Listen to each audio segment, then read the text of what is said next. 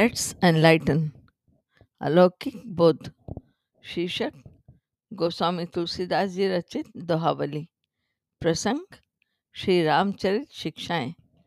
दोहे नंबर, चार सौ चार तक का पठन। पहला प्रसंग है, शूरवीर करनी करते हैं, कहते नहीं। सूर समर करनी करही, कहीं न जना वहीं आप। सूर समर करनी कहीं कहीं न जना वहीं आप। विद्यमान रन पाई रिपु, कायर कथई प्रताप। विद्यमान रन पाई रिपु, कायर कथई प्रताप। इसका भावार्थ है, शूरवीर तो युद्ध में करनी यानी शूरवीरता का कार्य करते हैं, कहकर अपने को नहीं जनाते। शत्रु को युद्ध में उपस्थित पाकर कायर लोग ही अपने प्रताप की डींग मारा करते हैं। अभिमान के वचन कहना अच्छा नहीं। वचन कहे, अभिमान के पारत पेखत सेठ। बचन कहे, अभिमान के पारत पेखत सेठ। प्रभु ते लूटत नीच भर जय न मीचुत हेठ। प्रभु ते लूटत नीच भर जय न मीचुत ही हेठ इसका भावार्थ है, एक समय श्री रामचंद्र जी कृत रामेश्वरम के पत्थर के सेतु बंध को देखकर अर्जुन ने अभिमान के वचन कहे कि श्री राम जी ने इतना प्रयास क्यों किया? मैं तो उस समय होता तो सारा पुल बाणों से ही बाँध देता। इस अभिप्रान का फल यह हुआ कि भगवान श्री कृष्ण के परिवार की स्त्रियों को हस्तिनापुर ले जाते समय नीच भरों ने उनको लूट लिया। अर्जुन उनको जीत नहीं सके और इस अपमान से उनका मरण हो गया। अतएव अभिमान के वचन किसी से नहीं कहने चाहिए। अब सुनिए, दीनों की रक्षा करने वाला सदा विजयी होता है। राम लखन विजयी, भय बनहु गरीब निवाज। राम लखन विजयी, भय बनहु गरीब निवास मुखर बाली रावण गए, गरही सहित समाज। मुखर बाली रावण गए गरही सहित समाज। इसका भावार्थ है गरीबों पर कृपा करने वाले श्री राम लक्ष्मण वन में रहते हुए भी विजय हुए। परंतु बकवादी बाली और रावण अपने घर में ही सारे समाज सहित नष्ट हो गए। सुनिए नीति का पालन करने वाले के सभी सहायक बन जाते हैं। खग मृग मीत पुनीत किय बन हो राम नय पाल खग मृग मीत पुनीत किय? बन हो राम नय पाल कुमति बाली दस कंठ घर सुहृद बंधु की ओकाल कुमति बाली दस कंठ घर सुहृद बंधु की ओकाल इसका भावार्थ है, नीति के पालने वाले श्री रामचंद्र जी ने वन में भी पक्षियों जटायु आदि और पशुओं, वानर भालुओं को अपना पवित्र, सच्चा मित्र बना लिया। परंतु बाली और रावण ने घर में ही अपने हितैषी भाइयों को, सुग्रीव और विभीषण को अपना काल बना लिया। अब सुनिए, सराहने योग्य कौन है? लखई अघानो भूख ज्यो, लखई जीत में हार। लखई अघानो भूख ज्यो, लखई जीत में हार। तुलसी सुमति सराहिए मग पग धरई विचार। तुलसी सुमति सराहिए मग पग धरई विचार। इसका भावार्थ है तुलसीदास जी कहते हैं कि जो भूख में, यानी अभाव में भी अपने को तृप्त के समान समझता है और जीत में भी अपनी हार मानता है।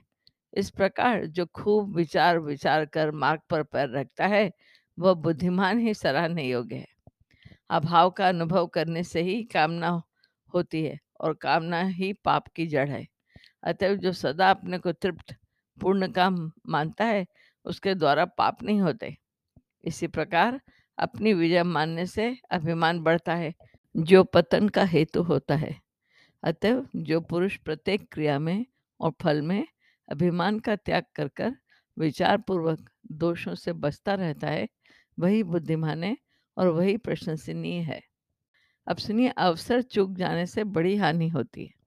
लाभ समय को पालिबो, हानि समय की चूक। लाभ समय को पालिबो हानि समय की चूक। सदा विचारही चारुमती सुदिन कुदिन दिन दुख। सदा विचारही चारुमती सुदिन कुदिन दिन मूक। इसका भावार्थ है, अनुकूल समय आने पर काम बना लेना ही लाभ है, और समय पर चूक जाना ही हानि है। इसलिए सुंदर बुद्धि वाले लोग इस बात का सदा विचार किया करते हैं। क्योंकि अच्छा और बुरा समय दो ही दिन का होता है। अतः समय पर चूक जाना बुद्धिमानी नहीं है। तात्पर्य यह है कि मनुष्य जीवन का यह अवसर भगवत भजन के लिए ही मिला है। इस समय जो चूक जाएगा, भगवान को नहीं भजेगा, उसे मनुष्य जीवन के परम लाभ से वंचित होकर बड़ी हानि सहनी पड़ेगी। अब सुनिए समय का महत्व। सिंधु तरण कपि गिरि हरण काज साई हित दो। सिंधु तरण कपि गिरि हरण काज साई हित दो। तुलसी समहि सब बड़ो, बूझत कहूँ को को। तुलसी समहि सब बड़ो, बूझत कहूँ को को। इसका भावार्थ तुलसीदास जी कहते हैं कि समय पर काम करने से ही सब बड़े होते हैं। इस रहस्य को कहीं कोई कोई ही जानते हैं। श्री हनुमान जी सीता जी का संदेश लाने के लिए समुद्र को नांगना और श्री लक्ष्मण जी की मूर्छा दूर करने के लिए द्रोण पर्वत को लाना, ये दोनों काम अपने स्वामी के हित के लिए ठीक समय पर ही किए थे। यानी समुद्र लांघना और पहाड़ उठाना हनुमान जी के लिए साधारण बात थी, परंतु ठीक समय होने पर इनकी इतनी महिमा हुई। अब सुनिए, तुलसी मीठी अमीते मांगे मिले जो मीच, तुलसी मीठी अमीते मांगे मिले जो मीठ सुधा सुधा कर समय बिनु कालकूट ते नीच। सुधा सुधा कर समय बिनु कालकूट ते नीच। इसका भावार्थ है, तुलसीदास जी कहते हैं कि यदि समय पर, यानी जिस समय मनुष्य दुख से संतप्त होकर घबरा उठता है, मांगने से मौत भी मिल जाए तो वह अमृत से अधिक मीठी मालूम होती है। परंतु बिना अवसर के अमृत या चंद्रमा भी मिले तो वे कालकूट जहर से भी अधिक बुरे लगते हैं। अब सुनिए, विपत्ति काल के मित्र कौन है? तुलसी, असमय के सखा धीरज, धर्म, विवेक। तुलसी, असमय के सखा धीरज, धर्म, विवेक। साहित, साहस, सत्य, व्रत, राम, भरोसो, एक। साहित, साहस, सत्य, व्रत, राम, भरोसो, एक। इसका भावार्थ है तुलसीदास जी कहते हैं कि धीरज, धर्म, विवेक सस्थाध्य साहस और सत्य का व्रत अथवा एकमात्र श्री राम का भरोसा बुरे समय के विपत्ति काल के यही मित्र है। अब सुनिए इसी संदर्भ में, समर्थ को न राम सो, तिय हरण अपराध। समरथ को न राम सो, तिय हरण अपराध। समहि साधे काज सब, समय सराहे साधु। समहि साधे काज सब, समय सराहे साधु। इसका भावार्थ है, भगवान श्री रामचंद्र जी के समान तो कोई सामर्थ्यवान नहीं है, जो होनी अनहोनी सब कुछ कर सकते हैं। और सीता हरण के समय भयंकर अपराध कोई क्या करेगा? इस पर भी श्री राम जी ने उस समय रावण को न मारकर उचित समय पर ही सब काम किए। इसलिए साधु लोग समय की सराहना करते हैं। अब सुनिए, तुलसी तीरहू के चले, समय पाई भी था। तुलसी तीरहू के चले, समय पाई भी था। धाई न जाई थहाई भी सरसरिता अवगाह। धाई न जाई थहाई भी सरसरिता अवगाह। इसका भावार्थ है, तुलसीदास जी कहते हैं कि नदी या सरोवर के किनारे किनारे चलने से ही समय पर उनकी था मिल जाएगी। अघात तालाब या नदियों की था लेने के लिए दौड़कर उनके अंदर घुस नहीं जाना चाहिए, यानी समय की प्रतीक्षा करनी चाहिए। अब सुनिए होनहार की प्रबलता। तुलसी जैसे भवतव्यता, तैसी मिलही सहाय। तुलसी जैसे भवतव्यता, तैसी मिलही सहाय। आपनु आवई ताही पे, ताही तहाँ ले जाई। आपनो आवई ताही पे, ताही तहाँ ले जाई। इसका भावार्थ सुनिए। तुलसीदास जी कहते हैं कि जैसी होनहार होती है, वैसे ही सहायता मिल जाती है। या तो वो स्वयं उसके पास आती है, या उसे वहाँ ले जाती है। अब सुनिए परमार्थ प्राप्ति के चार उपाय। कै बूझिबो कै बूझिबो दान की काय कलेस कै जूझिबो कि बूझिबो? दान की काय कलेस चार चार पर लोक पथ जथा जोग उपदेश। चार चार पर लोक पथ जथा जोग उपदेश। इसका भावार्थ है, परलोक के लिए सुंदर चार मार्ग हैं और अधिकार भेद से इनका यथा योग्य उपदेश किया गया है। विद्याध्ययन आदि के द्वारा ज्ञान अर्जन करना ब्राह्मण के लिए, सम्मुख समर में युद्ध करना क्षत्रिय के लिए, व्यापार में धन कमाकर दान देना वैश्य के लिए और शरीर से कष्ट सहकर सेवा करना शूद्र के लिए। अब सुनिए विवेक की आवश्यकता। पात पात को सींचबो न करो सरग तरु हेत। पात पात को सींचबो न करु सरग तरु हेत कुटिल कटुक फर फरेगो, तुलसी करत अचेत। कुटिल कटुक फर फरेगो, तुलसी करत अचेत। इसका भावार्थ है, कल्प वृक्ष से फल पाने के लिए पत्ते पत्ते को, हर किसी पेड़ को मत सींचा करो। ऐसा करोगे तो ऐसा टेढ़ा और कड़वा फल मिल, फलेगा जो तुमको अचेत कर देगा। अर्थात परम सुख रूप मनोरथ की पूर्ति के लिए बिना समझे, सोचे, जैसे तैसे कर्म मत किया करो। ऐसे करने से सुख तो मिलेगा ही नहीं। उल्टे बुरे कर्मों के फलस्वरूप महान दुखों की प्राप्ति होगी, जिससे रहा सहा विवेक भी नष्ट हो जाएगा। अब सुनिए विश्वास की महिमा। गठी बंधते पर तीती, बड़ी जही सबको सब काज। गठी बंधते पर तीती बड़ी जही सबको, सब काज। कहब थोर समुझब बहुत, गाढ़े बढ़त अनाज। कहब थोर समुझब बहुत, गाढ़े बढ़त अनाज। इसका भावार्थ सुनिए, गठबंधन से भी विश्वास बढ़ा है, जिससे सब लोगों के सब काम होते हैं। कहने में सब बात छोटी सी है, परंतु समझने से बहुत बड़ी है। जिस प्रकार अनाज के थोड़े से दाने मिट्टी में गाड़ दिए जाते हैं परंतु वही अनाज पैदा होने पर बहुत बढ़ जाता है। अब सुनिए, अपनो एपन निज हथा ते पूजहि निज भीत।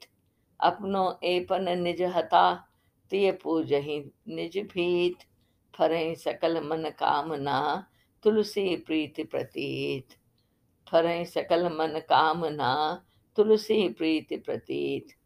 इसका भावार्थ है, तुलसीदास जी कहते हैं कि स्त्रियाँ अपने घर की दीवार पर अपने ऐपन के, यानी चावल और हल्दी को एक साथ पीस कर बना हुए रंग के अपने ही हाथे छाप कर उनको पूछती हैं और उसी से उनकी सारी मनोकामनाएँ पूरी हो जाती यह प्रेम और विश्वास का ही फल है।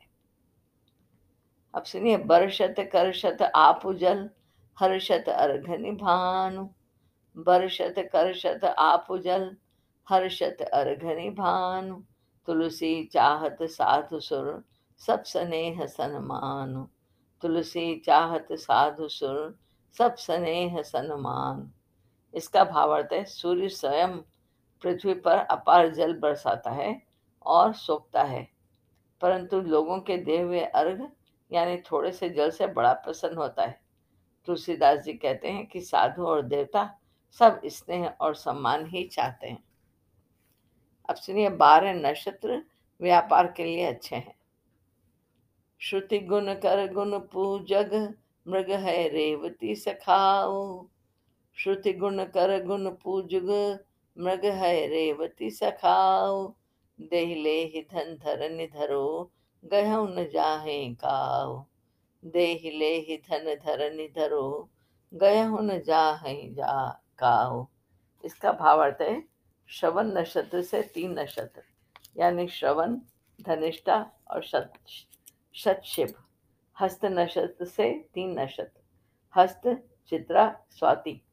और पू से आरंभ होने वाले दो नक्षत्र, पुष्य और पुनर्वसु और मृक्षिरा अश्वनी, रेवती तथा अनुराधा।